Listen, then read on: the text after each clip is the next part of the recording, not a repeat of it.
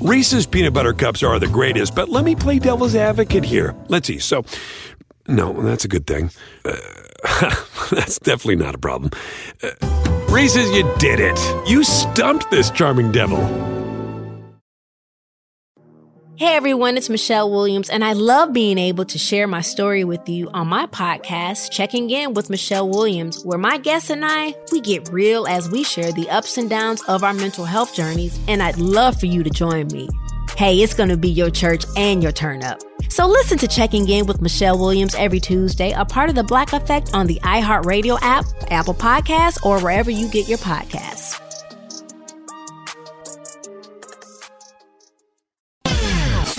We're gonna cause trouble. Scott Ferrall is calling the shots from the sideline. We're gonna make fun of people. We're gonna hurt people's feelings. It's Ferrall on the bench. I believe in whipped cream with everything.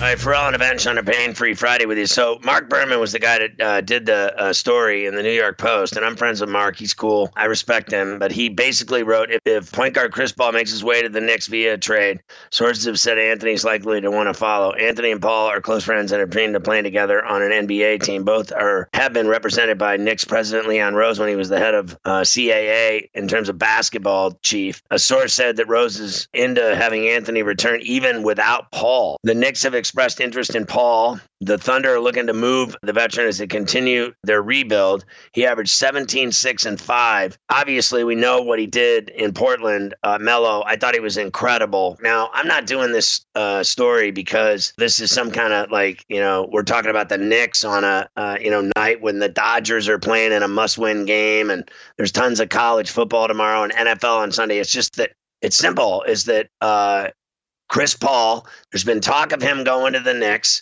Uh, we've heard it before. We're hearing it again. And now we're hearing if he goes to the Knicks, then the Knicks want Melo back. And then Melo and, and CP want to play together.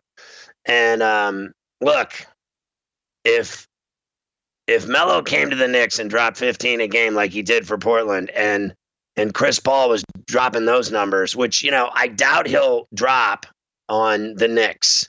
Uh, the Knicks are they're a disaster. So I think the Thunder are better than the Knicks without a doubt, right? So like the Thunder make the playoffs and they're tough. The Knicks don't make anything except uh, losses. That's what they make. They make like uh, losses like they make bagels in New York. Okay, so uh, the bottom line is is that if he could give him 15 a game and six or seven dimes and three or four boards, every single night with Melo giving him 15, and then the leadership that those two would give the kids like R.J. Barrett and uh, Mitchell Robinson and what they have, I think that the team would actually uh, have something at least worth seeing, worth watching, and uh, maybe it'll come to fruition. Have you written a book and need some insight into what comes next? Or are you passionate about cooking and want to know how to make it your career? Or maybe you just want to hear insider stories about the entertainment industry. Either way, we've got you covered with the Two Guys from Hollywood podcast. I'm Alan Nevins, a literary agent and talent manager. And I'm Joey Santos, a columnist and celebrity chef. And on our podcast, Two Guys from Hollywood, we bring our expertise to the table with, of course, delicious cocktails and all kinds of recipes for you to try at home. So grab a drink and join us. We've got a wide range of celebrity guests and Hollywood insiders to discuss pop culture, publishing, and entertainment. And we'll provide you with an unfiltered and sometimes brutally honest show about Hollywood. As we like to say, we don't dish, we serve. Listen and follow Two Guys from Hollywood on the iHeartRadio app, Apple Podcasts, or wherever you listen to podcasts. We'll talk at you soon.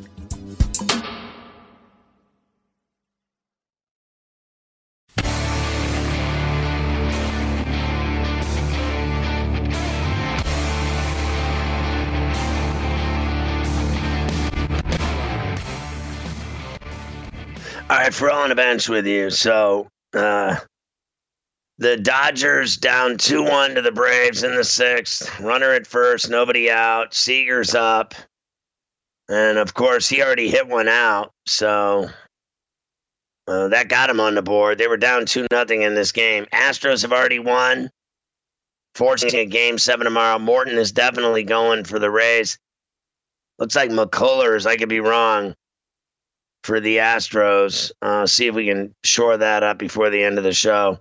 But uh, Dodgers have to, you know, they got to score. I mean, they, they're down a run, and it could have been worse. Remember, Ozuna uh, scored that run, but they nailed him leaving the bag early at third on the great shoestring catch by Betts. All right, we bring in our uh, college football insider, good uh, friend Jerry Hinnen. He's been on the bench forever, and we always love talking college football with Jerry, and particularly on Friday nights uh, over the years. And we bring him in now on the bench to talk uh, about just that. How you doing, Jerry? I am doing great, Scott. Uh, college football, you know, it's it's hanging in there. Uh, we got some really really great games this weekend. Obviously, the big one with uh, Georgia and Alabama. Uh, I think tomorrow we've had some great Saturdays the last few weeks, like the noon slate, especially last week, uh, with just the points explosions in every direction. Uh, was a high point. It's like, okay, this is what it's supposed to be like. This is college football. We've got it you know things suck in so many directions right now, but uh, we've got this, um, and I'm I'm really expecting, hoping for another really really great Saturday tomorrow. Well, I'm sure we'll get it. Uh, let me start by asking you about: Do you feel uh, that after Saban passed that uh, test on Thursday, and then I'm sure today as well? that he's got any chance at all of coaching in that game against Georgia tomorrow. Do you know any news about whether or not he's going to be able to do it? Because all week long, late in the week at least, people were under the assumption that he would not be coaching. Yeah, well, let's talk about the SEC's protocols. Like they put out a document in August that said basically, like, here's what we're going to do in the event that a uh, coach I know, and I think a player too, test positive. Uh, then they have a second test. Okay, so Saban tested positive. This was on Wednesday. Uh, second test Thursday came back negative. If that happens, uh, then they test again 24 hours later. If that also comes back negative, then you get a third test after that. So that test would be tomorrow. I'm assuming I haven't seen a very specific timeline for this, but I assume, you know, we're talking about Alabama football. We're talking about Nick Saban. It's going to be pretty early in the morning since we've got, you know, the game of the season uh, slightly later on in the afternoon. Uh, if that comes back negative, according to SEC protocols, they would assume the first positive test would have been a false positive and he would be cleared to coach. Um, you know, so we're kind of talking about like how fast can we get the test done? How fast does the result come back? All this sort of stuff. Again, I assume we're talking about Alabama football. This will all be executed as quickly as possible. So we're talking about, well, what are the chances that his first test was a false positive and then that these two, or excuse me, was a real positive and then these two follow up tests have been false negatives, that the testing has basically been wrong. You know, if the first one was a false positive. What does it say that uh, Bill Byrne, the Alabama athletic director, who also tested positive at the same time, with his, you know, positive also false? Uh, it's an extremely confusing situation. Uh, I am not an epidemiologist, Jim. I am a football dude. Uh, so, you know, I'm not sure what would happen. I am leaning, though, towards Nick Saban actually coaching this game. Um, you know, I think we all understand that uh, if Saban gets that third negative and the SEC protocols say that it's okay for him to go out on that field with his team, you know, not just for like any old, I mean, he probably would be out there if they were playing Kent State. Uh, but they're not playing Kent State. Uh, they're playing Georgia. If there's any way for him to be on the field, I think we know he is going to be on the field. You know, again, I don't know I have no idea what the odds are that the test was a false positive and that these other ones are correct. Uh, but you know, at this point, after these couple of negatives, uh, I would lean in the direction of him. You know, more likely coaching tomorrow than not would be my extremely uneducated guess. Well, do you think, like, if he were to, let's say, uh, if he were uh, to not coach and it was Sarkisian, who do you like in that game? And then if he does coach, who do you like in the game? Yeah, man, it's so tricky because Alabama's problems right now are not on the offensive side of the ball. Steve Sarkisian's side of the ball is doing great. Uh, gained 95% of their possible yardage against Ole Miss last week. Every drive they had ended in a touchdown except for one that ended on the Ole Miss 40 and one they fumbled on the one yard line. They gained more than 600 yards. They only left 41 possible yards on the field. Like they either drove to the end zone or they left, like I said, those two drives that ended short. Uh, so 95% of the possible yards that Alabama could have gotten against Ole Miss last week, they got. That's how good that offense is playing right now. But that's almost how bad their defense played. Uh, Lane Kiffin's offense chewed them up. I could not believe that I was watching an Alabama defense that, you know, it wasn't even putting up resistance at times. Like it was easy for the Rebels. Um, now we got to give you know Lane Kiffin some credit. First of all, I'm sure he pulled out every trick that he had, like every bit of knowledge that he had about Alabama's defense. Uh, that game was obviously very important to Lane Kiffin. Uh, so, and Ole Miss has a lot of talent on that side of the ball. They hung up 42 points at Kentucky the week before. Kentucky's got a good defense. Uh, that's a strong offense that Lane Kiffin's coaching. That still shouldn't happen to an Alabama defense. So th- my question is, if Nick Saban's not on the sideline, if he cannot adjust in the middle of the game uh, in a game this big the way he would like to because uh, you know he cannot communicate with his coaches, etc. You know how does that affect Alabama? It, part of me wants to say, you know what, this is such a well-run program. Nick Saban is so detail-oriented. Uh, he has run through so many possibilities with his team. Missing practice this week I don't think probably affected them all that much. He was there via Zoom. Uh, he probably had one of these arrested development type surrogates with a guy, you know, with a microphone who he's just telling what to say. Uh, you know, I don't think it probably hurt them at practice very much. But in the heat of a game, if he's not there, I think it's going to hurt their defense. And it doesn't look like their defense can be hurt right now. I don't think they can afford that.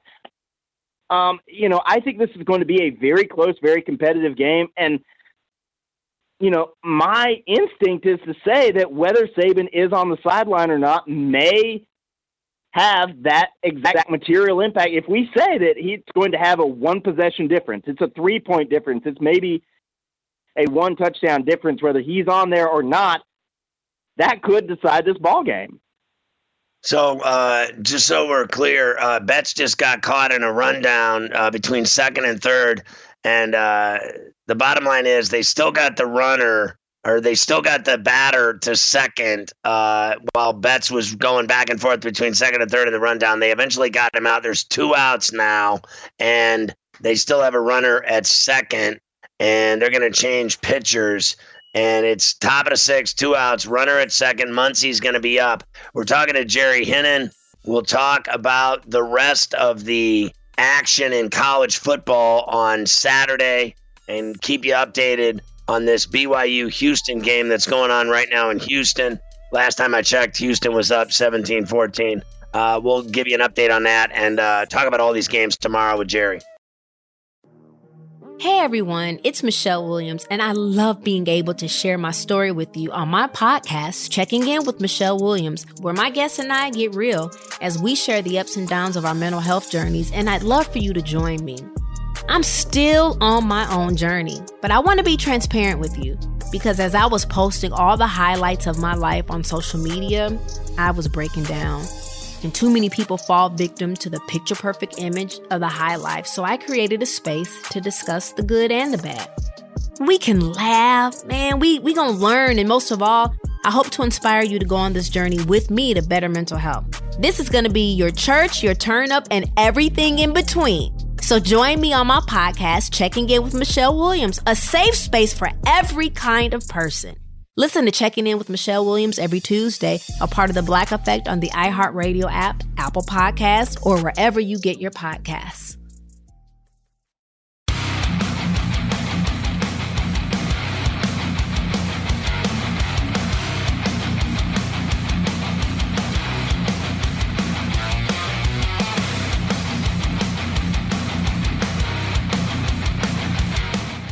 Ferrall back with you on the bench. Uh, Jerry Hinnen's talking college football with us. Jerry, what do you think the Pac 12 and Big Ten are thinking, watching, you know, uh, the SEC have all these uh, COVID positives and teams having problems?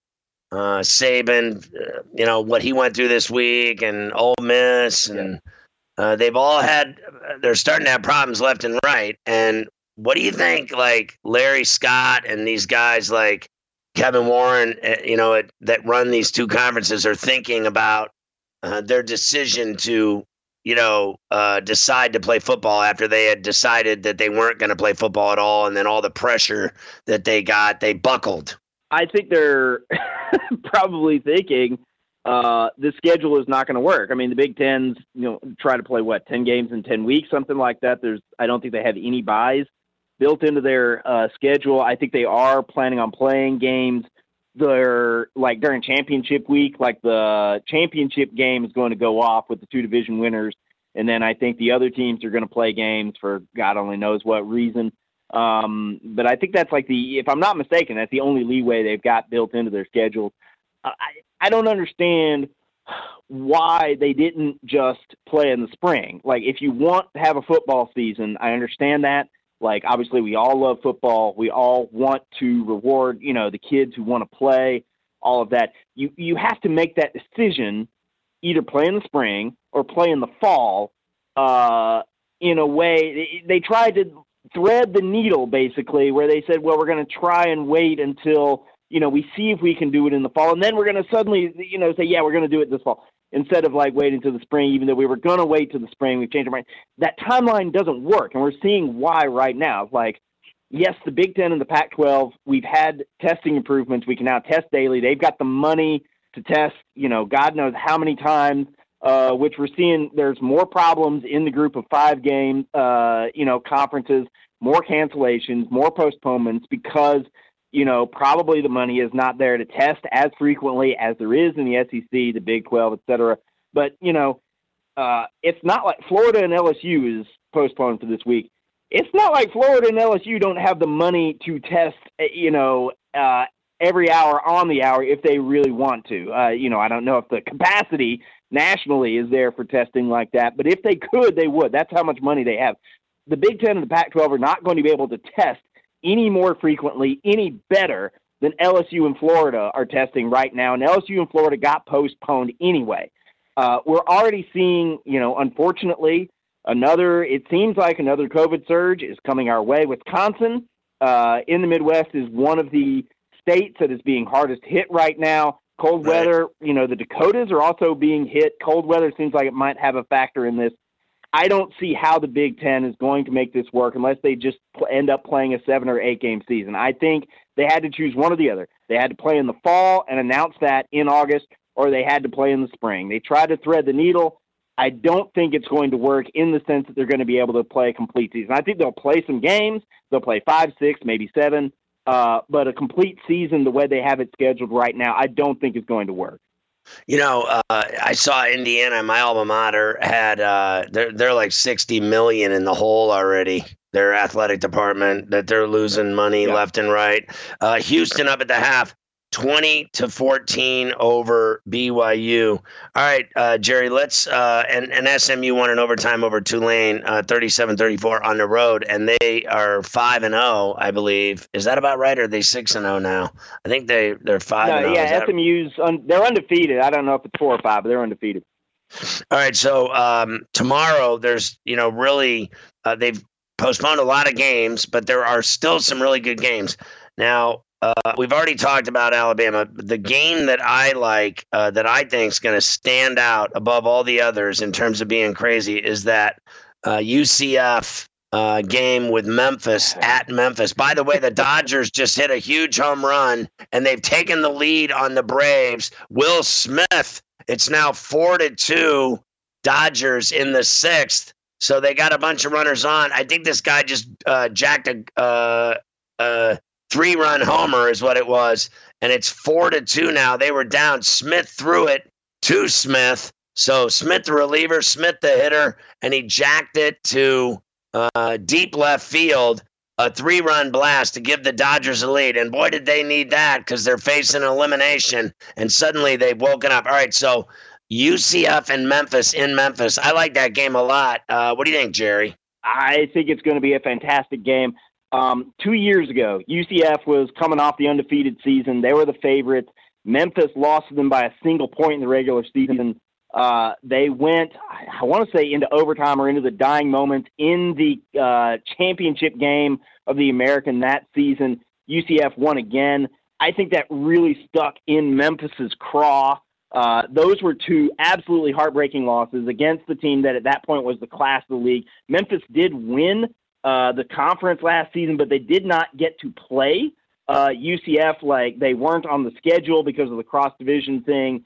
Um, and then UCF didn't even make the uh, you know American Championship game. It ended up being Cincinnati last year uh, that they played. So uh, this game I think has been circled on Memphis's schedule for a long, long time. Uh, Brady White is their quarterback. He's very. I mean, every quarterback it seems like that comes through Memphis uh, is really good. Brady White is another one. They've always got skill. Uh, I think they're going to get this one. I think they've got it circled. UCF, you know, Josh Heupel's a great coach. Uh, they've always got a lot of that overlooked talent from Florida. But that loss to Tulsa a couple of weeks ago, Tulsa, that's a team they really ought to beat. Uh, like UCF has more talent than Tulsa, so they still lost that game. Memphis lost a tough one, I think, to SMU. But I think this is really one uh, that Memphis is going to want. I think there's going to be a ton of points scored. Like I said, these were instant classics when they played two years ago, and I absolutely agree. If there is one game you would want to like kind of take the time out to watch that wasn't Georgia Alabama. Uh, I think you could do a lot worse than Memphis UCF. So Miami and uh, Pitt at the Hard Rock in South Florida, and it was 13 and a half at one point or another with uh, Miami favored over Pitt. I, have I've said this a few times this week. I remember when uh, Miami beat Notre Dame at the Hard Rock and blew them out in front of a, a packed house, and then they went to Pittsburgh the next week and got beat by Pitt. Pitt's always given Miami problems. Are they going to give them problems again tomorrow night? I, I guess think tomorrow it'll be afternoon. A competitive game. I, yeah, uh, it, uh, it's uh, noon or Eastern, uh, 11 a.m. Right. Central. I I think Miami's going to win this game. I think this is a great test for Manny Diaz. You know, Miami obviously they lost to Clemson last week. They weren't close to beating Clemson, but nobody comes close to beating Clemson. Like that's really not a shame. Uh, so the question is, does that loss how do they respond to it? Are they hungover? Do they say, ah, you know, crud, our regular, you know, our undefeated season's ruined and, you know, blah, blah, blah? Or do they come back and say, all right, we're angry. We're going to show that that one game doesn't define our season. Um, and this is where Manny Diaz is going to earn his money because, as you point out, Pitt is one of these teams that will lose to anybody at any time, but they also will beat anybody at any time. Um, you know, I, I think we remember the Clemson game from a few years ago. Uh, you know, 13 points, 13 and a half points. Eh, it seems like a lot for, you know, just your standard sort of ACC coastal game. But I do think Miami's going to win this game. Uh, D'Eriq King was, I feel like he's the quarterback Miami's been looking for for a while. Like, that is the guy who will make plays, who can put an offense on his back and do things that the quarterbacks we've seen in Coral Gables the last few years have just not been able to do. I think Rhett Lashlee was a great hire you know, I watched him call plays at Auburn for a long time. Um, and if you give him a quarterback as dynamic as D'Eriq King, uh, he's going to be able to make some things happen. We saw that in the Louisville game. I honestly think Louisville's a little bit better than their record right now. I think they can give Notre Dame a game this weekend. Um, you know, I don't know if Miami's going to cover the 13 and a half. This looks like a 10 to 13, right in that range game for me, as long as Diaz has them ready to play. But I think he will. I think they're off to a good start. I think Miami should still have that confidence that we saw at the beginning of the year. I love D'Eriq King. Uh, I do think they're going to win that game. So, do you think the uh, Kentucky Tennessee game is going to be better, or do you think the uh, you know, uh, I'd be willing to say the A&M Mississippi State game I, would throw out there as uh, on paper looks like a good game. Which one do you think is going to be better, that uh, Kentucky game with Tennessee or the A&M Mississippi State game? I got 90 seconds, respectfully. All right, uh, I would watch the UK Tennessee game. I love Kentucky's offense. It's the old school. It is run, run, run. Terry Wilson, the quarterback, uh, is a dynamic player. The other thing is, I don't think Mississippi State's going to be able to hang with Texas A&M at all. Mike Leach, it takes him time. Uh, whether it was Washington State, Texas Tech, he did great things in those places, but it took him time to get everybody up to speed. Yes, they beat LSU. Uh, KJ Costello had 8 million yards, but LSU's defense is atrocious. It is a train wreck right now. Like uh, Ed Orgeron himself called it an embarrassment. Uh, I think you got to kind of throw that out the window. I think the two points that they scored. So basically zero for the offense last week at Kentucky. I think is a better indicator. Uh, you know, Texas A&M may still have a little bit of their hangover from beating Florida, but I don't think Mississippi State's going to be competitive in that game. I really like Kentucky's uh, defensive line against Tennessee's offensive line. Those are two very good units. Uh, I think Kentucky Tennessee is going to be a very good game. I would I would lean towards Kentucky uh, with the six and a half in that one. All right, so uh, there's a lot of other good games uh, I'll talk about in a little bit with you uh, on the show. Uh, Jerry, great stuff. We'll catch up in a week, maybe two at most, and get you back on the bench and Sounds talk good. more college football. Enjoy all the games tomorrow, all right? It's going to be an awesome day. All right, there he is, Jerry Hinnen, our good friend, college insider uh, on the bench. Dodgers with the lead now, 4 2 over the Braves in the bottom of the sixth. Nobody out, nobody on.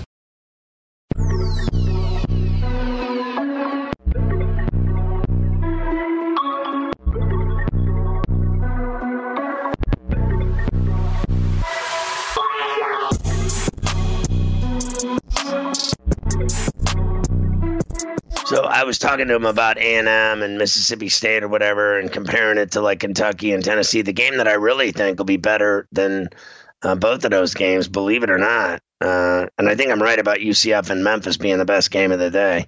BC and Virginia Tech and Blacksburg. I, I know that's a big line, 13, by Tech heavy favorites.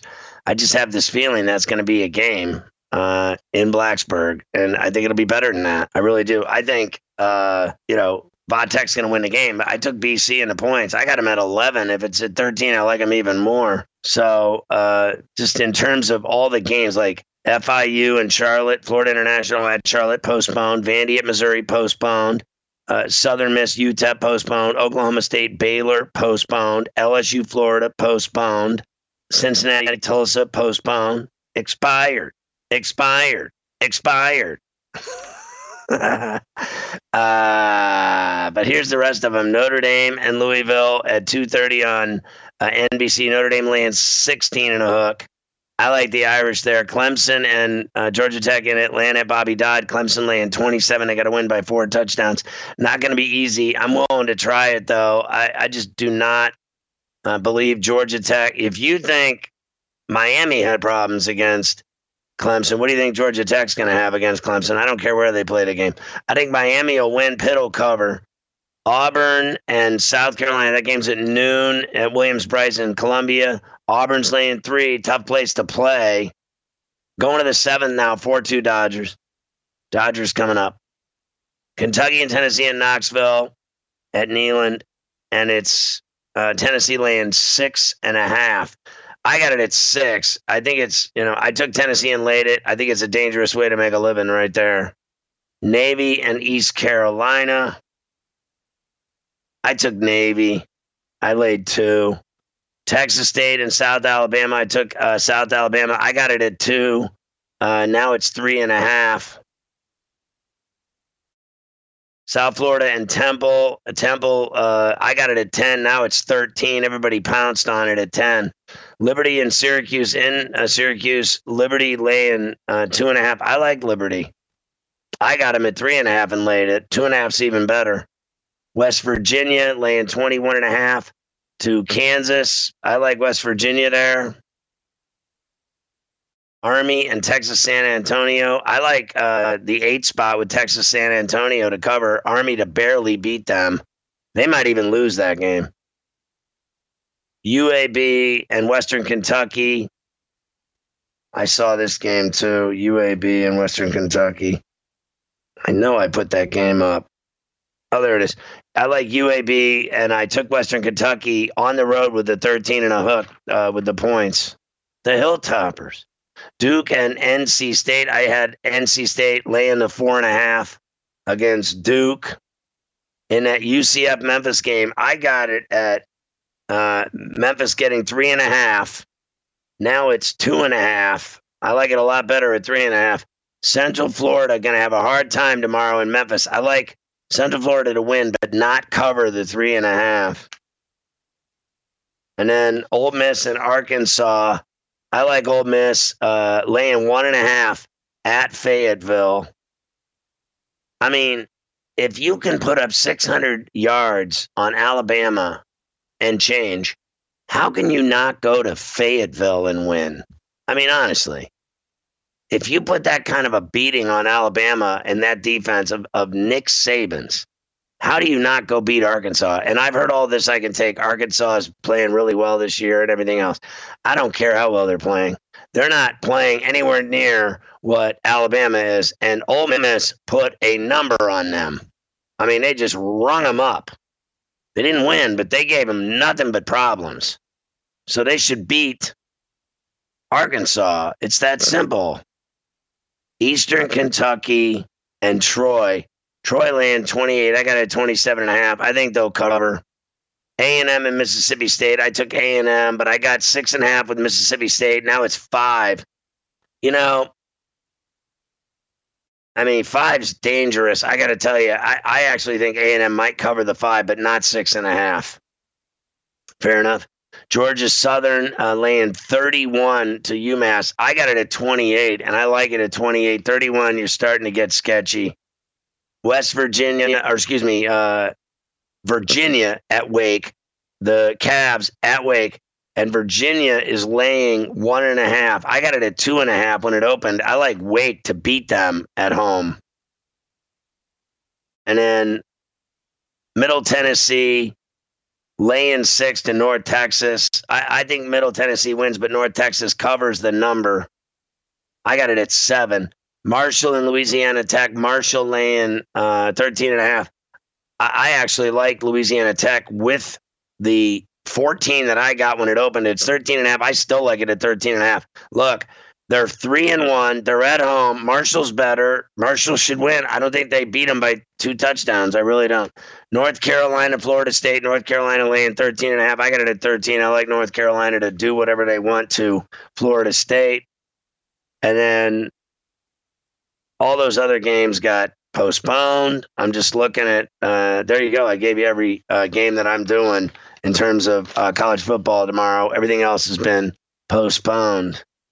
So anyway, uh, they're in the third quarter now. It's Houston 20 to 14. BYU's moving the ball. They're over midfield. They're at the Houston 46, but it's third and 15. That's what I'm seeing and it's uh, BYU down six to Houston early in the third. SMU already beat Tulane 37 34 on the road, uh, and SMU's unbeaten.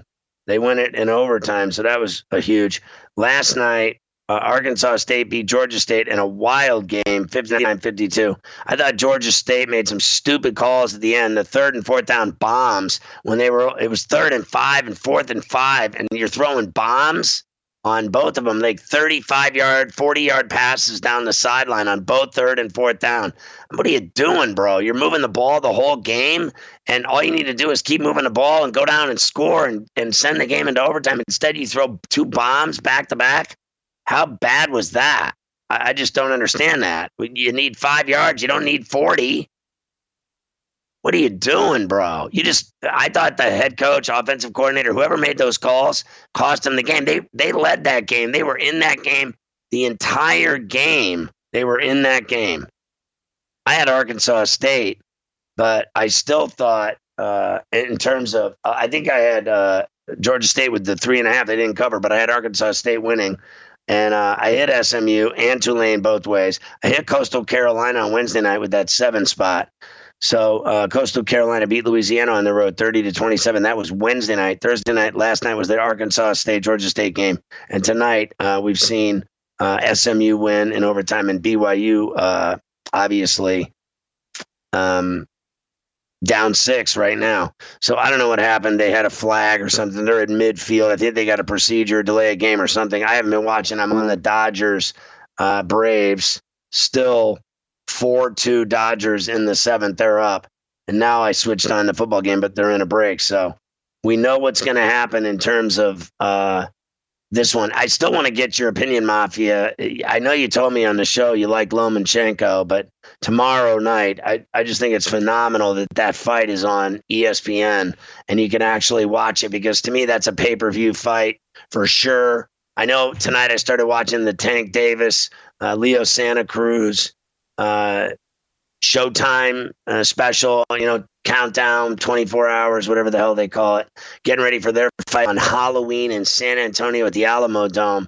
That is going to be a great fight. Is uh, the money team Mayweather Promotions, uh, Davis taking on uh, no joke, uh, badass Leo Santa Cruz. Both of these guys are champions and they mean business. And then, you know, those are two great fights back to back. And then Spence, Danny Garcia in Dallas at Jerry's World this is craziness. But who do you like uh, tomorrow? Uh, Lomachenko, you said you think that he's going to win the fight.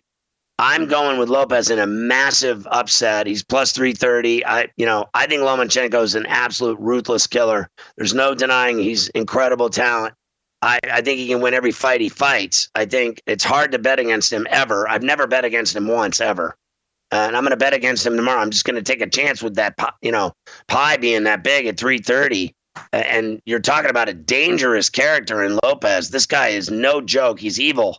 He knocks people out and he's violent and he's crazy and he wants a piece of this guy. Now, be careful what you wish for, Mafia, but I think Lopez is going to be the toughest fight Lomachenko's ever had. I could be wrong. Lomachenko says he wants to go 12 rounds and just mess with him and beat his ass for 12 rounds. He doesn't even want to finish him off early. He wants to go the distance and make him suffer.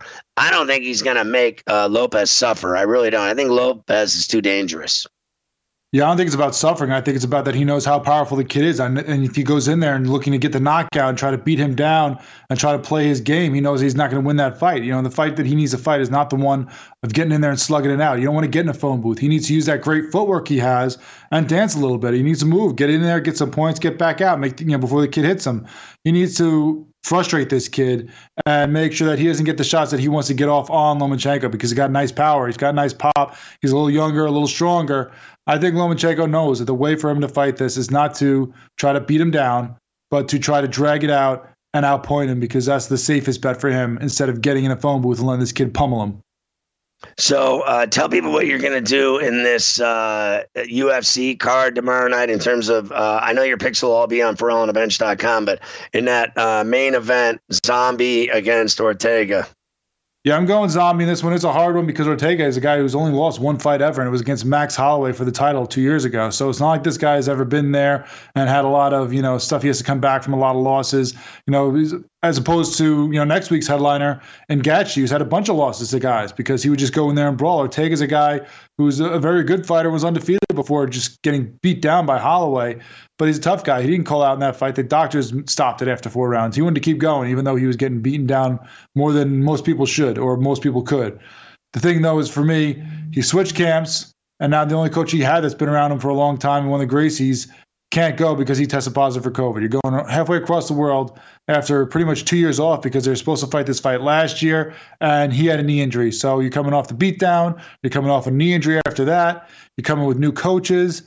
I just think you know everything's a little easier for Korean Zombie right now as far as he's going to travel less distance. He's got the people he's used to being with, and he's going to fight his fight. He's a good counter puncher. He's going to let Ortega come at him and you know just try to beat him up for a couple rounds. It's a five round fight, so that adds to the damage you're going to take too. So I'm going with the Korean Zombie.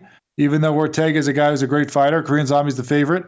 And then after that, we're going to have to see where it goes from there because uh, I'm also going to go Korean Zombie plus 160 on the card. Uh, FanDuel Sportsbook has plus 160 as the odds boost on Zombie getting the knockout KO. Other fights, I might not have done that a three round fight, but being that it's a five round fight, I'm going to give him the credit that those extra rounds are going to add to you know him getting more shots in there and end up taking out Ortega.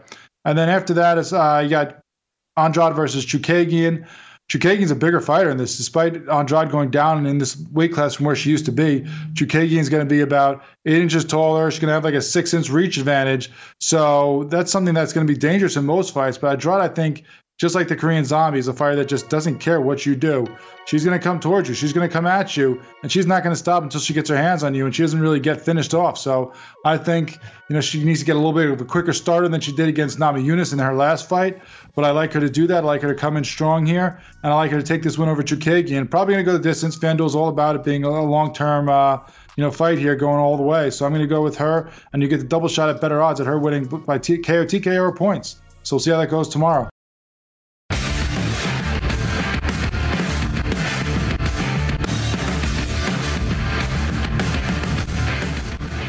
All right, so uh, I think Seager just did it again. A two-run shot, his fifth home run of the postseason, second home run tonight. It's now seven to two Dodgers. They're rolling in the seventh. A two-route, two-run blast. Uh, lucky for me, I got the Dodgers and Astros tonight. I've been on fire uh, hitting these baseball games. Uh, next with Sports Rage. What do you think of the Astros winning again and the Dodgers saving face tonight after they were down two zip, Gabe? I don't think much uh, enough is being made of the fact that Will Smith hit a home run off a dude uh, named Will Smith. And what's even crazier, what's even crazier is they're both white. Um, you know, like honestly, like it's got to be the first time in baseball history that like a batter faced a hitter uh, with the same name. I got to believe it, uh, or at least hit a home run. Will Smith versus Will Smith. Um, yeah, Dodgers just adds a little bit more insurance, and you know we got high drama in the baseball playoffs that have kind of been flying under the radar with everything else that's going on in the sports world. I actually do think Houston are going to come all the way back now. You know, I I've, I heard Randy Cross many years ago talk about um, you know Joe Montana and Steve Young. He was talking about a quarterback situation. He said, you know, when you're a quarterback in the NFL, you're the man until you're not the man. And and you know, in gambling and in baseball, it's the same thing. You're hot until you're not right? And everything Tampa did, Scotty, worked. They caught everything, they hit everything, they cashed in. Great pitching, great defense, great plays. You know, Margot's flipping over freaking walls and stuff. Right. Now, what's happening? They're booting baseballs, they're striking out, wild pitches, pass balls. Right. You know, they're I don't know, they're falling apart at the wrong time, and Houston's uh, peaking at the right time. I and think they're the Astros ice beat them. And they're ice cold. They can't hit anymore. They're hitting a couple home runs here or there, but they're not hitting any other time. They're not getting guys on base or anything. All right, Morency, have a great weekend. Check out Sports Rage next and get all my uh, Pain Day pros uh, at FerrallOnTheBench.com. All the colleges there, the UFC, the boxing, all of it's there. Have a kick-ass weekend. See you Monday at 4 on Coast to Coast. Check out. Ooh. Hey everyone, it's Michelle Williams, and I love being able to share my story with you on my podcast, Checking In with Michelle Williams, where my guests and I, we get real as we share the ups and downs of our mental health journeys, and I'd love for you to join me. Hey, it's going to be your church and your turn up. So listen to Checking In with Michelle Williams every Tuesday, a part of the Black Effect on the iHeartRadio app, Apple Podcasts, or wherever you get your podcasts.